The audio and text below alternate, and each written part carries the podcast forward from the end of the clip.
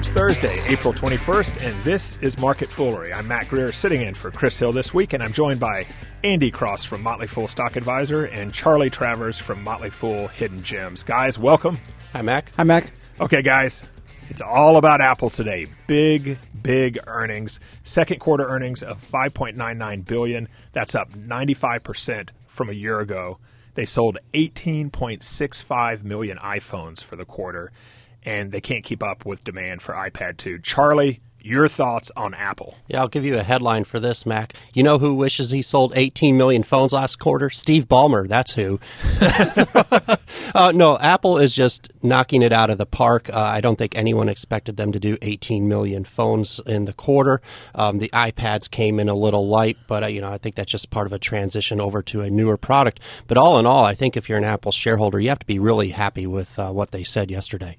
And on that iPad piece, the COO, Tim Cook, said that they've got, quote, the mother of all backlogs. So that seems like a good problem to have in the sense that it's, it's a kind of a don't hate me because I'm pretty problem.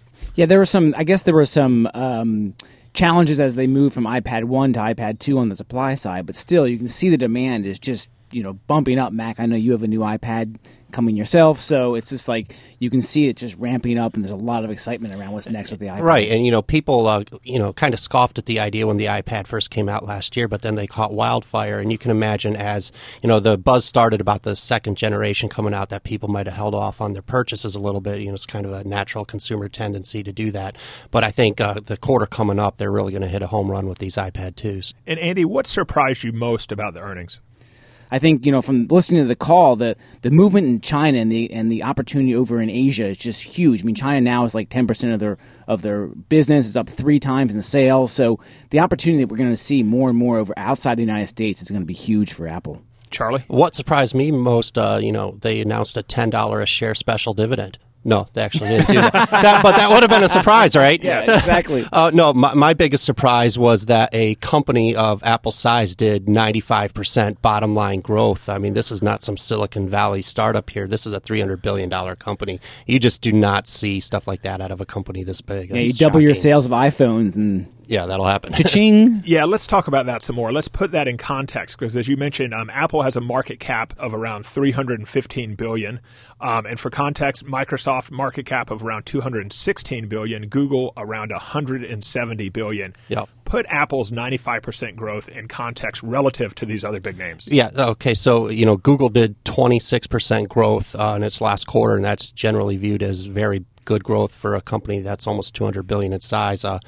Exxon, even with oil skyrocketing, only did 17%. And, you know, Microsoft it's kind of gets the uh, uh, award with uh, 5%.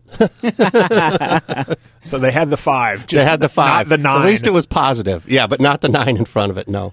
Yeah, and they have. I mean, they have thirty billion dollars worth of cash on the books as well, too. So it's just, it really is a cash machine, and they continue to innovate and more and more of our household, my household now has gone completely Apple um, as far as computers and iPhones and um, and soon hopefully iPads. Um, so just the amount of, of name recognition that they're continuing to generate and steal from the other guys is phenomenal to me. And that was one of the interesting stats they shared in the earnings call.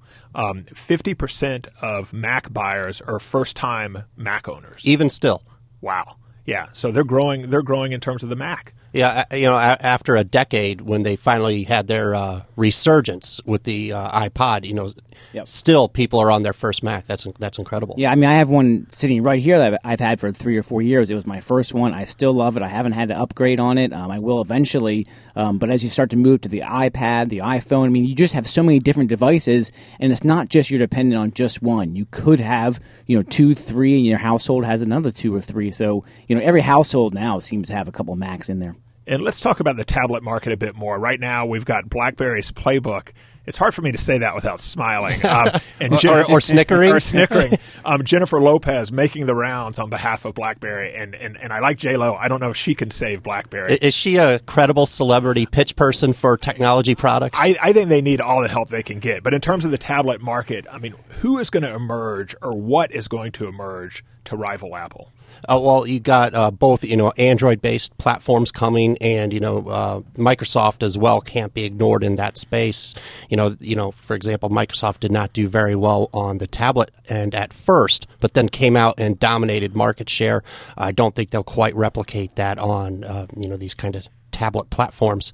Um, but you know, you, you can't rule these guys out. But the iPad is so seamless in its user experience. Uh, they set a high bar for these other companies to follow. You know, at the Consumer Electronics Show, there were, I don't know, I think maybe over hundred different kinds of tablets introduced earlier this year. So there's certainly, uh, obviously, an appetite for that from other manufacturers and other designers.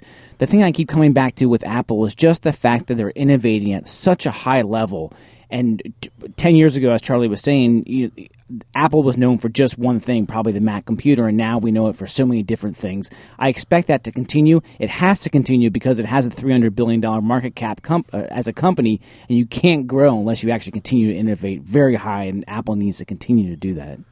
So it feels like a silly question to ask, but is Apple undervalued? Yeah, Mac, you're just giving me the opportunity to stick my foot in my mouth on this stock one more time because I've been consistently wrong on Apple. Uh, so, if you know, Andy talked earlier in the show about the opportunity in Asia, which is just absolutely massive. They're doing you know over 200 percent growth in China, and it's not just China that they're aiming for. But that's kind of their first emerging market. Uh, you know, they described it in the call as a learning experience for them. Uh, but you think about how hot consumer electronics are in places like Korea as well as uh, you know Japan.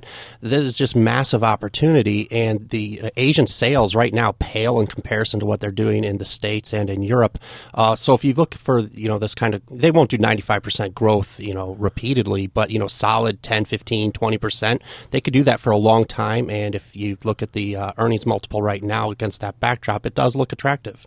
So Charlie joked a little bit about the dividend earlier on, and the question is, what do they do with all this cash? Um, it's almost like they can't invest it fast enough because they continue to grow and generate so much cash for their shareholders. So the big question going forward for companies of this size, as it was for Microsoft, as it is for Apple, as sometime it will be for Google, is what do you do with your excess cash? How do you deploy that in higher and higher rates so you can generate superior returns for your shareholders? Apple still has to do that. Okay, so Andy, as we wrap up here, do you think Apple's undervalued? Well, we follow it very closely in Stock Advisor, and it, we still like it, and we still think it's a buy. We we talked about some of the the um, opportunities, the huge opportunities they have. Um, I'm with Charlie. I have I've not bought Apple. I followed it for years and years. I've been a fan of what they're doing, and haven't put my money behind my convictions. Um, so I'm certainly not going to bet against them. I think they can continue to deliver for shareholders. So I will say it's undervalued. I think it'll be very interesting to see what comes next for Apple and, and what they actually do with the cash. Okay, guys, I think it would have been hard for any of us to imagine five or ten years ago that Apple would be this big, that Apple would come back this way. Um, so, with that in mind, going forward, What's the biggest threat to Apple? What's the thing that could undo Apple? Charlie? Well, it's a great question, Mac. And, you know, five to 10 years is an eternity in tech. If you, you know, go back over the past decade, wasn't that long ago that companies like Dell and Microsoft were beloved by investors and they could do no wrong. And Apple's kind of in that situation right now. And it's, you know, a bit presumptuous to assume that you know they can stay on top uh, for a decade because you know while I think it's a great company, uh, the world changes very fast. They have very capable competitors, and the one area I'm worried about most with Apple would be on the uh, phone front because they're so reliant on that revenue right now. And if you look at you know the evolution of the phones over the past five and ten years, companies that used to be dominant, you remember Palm, uh, Nokia used to be on top. You know they still sell a lot of phones, but they're you know generally regarded as not doing well right now. Uh, so that'd be the one area where if they don't continue to dominate the phone market the way they have recently, uh, you know, that's one spot where they're going to get in trouble.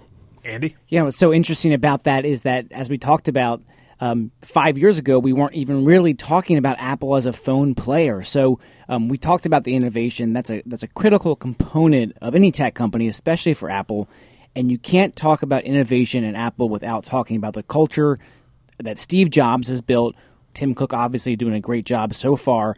But I think when you think about innovation and Apple being a $300 billion company, that gets to the culture and what the leadership is going to bring to Apple over the next decade. And there are some questions there. I think I think they've alleviated and assuaged some of the concerns with Steve Jobs' health, but it's still something that you have to watch with as an Apple shareholder.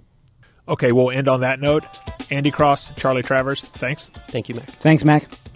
As always, people on the show may have interest in the stocks they talk about. Don't buy or sell stocks based solely on what you hear. That's it for this edition of Market Foolery. Thanks for listening. On this week's Motley Fool Money radio show, we're going to talk Pixar, Amazon, and the value of betting small. You can catch that at motleyfoolmoney.com or on iTunes. Have a great holiday weekend, and we'll see you on Monday.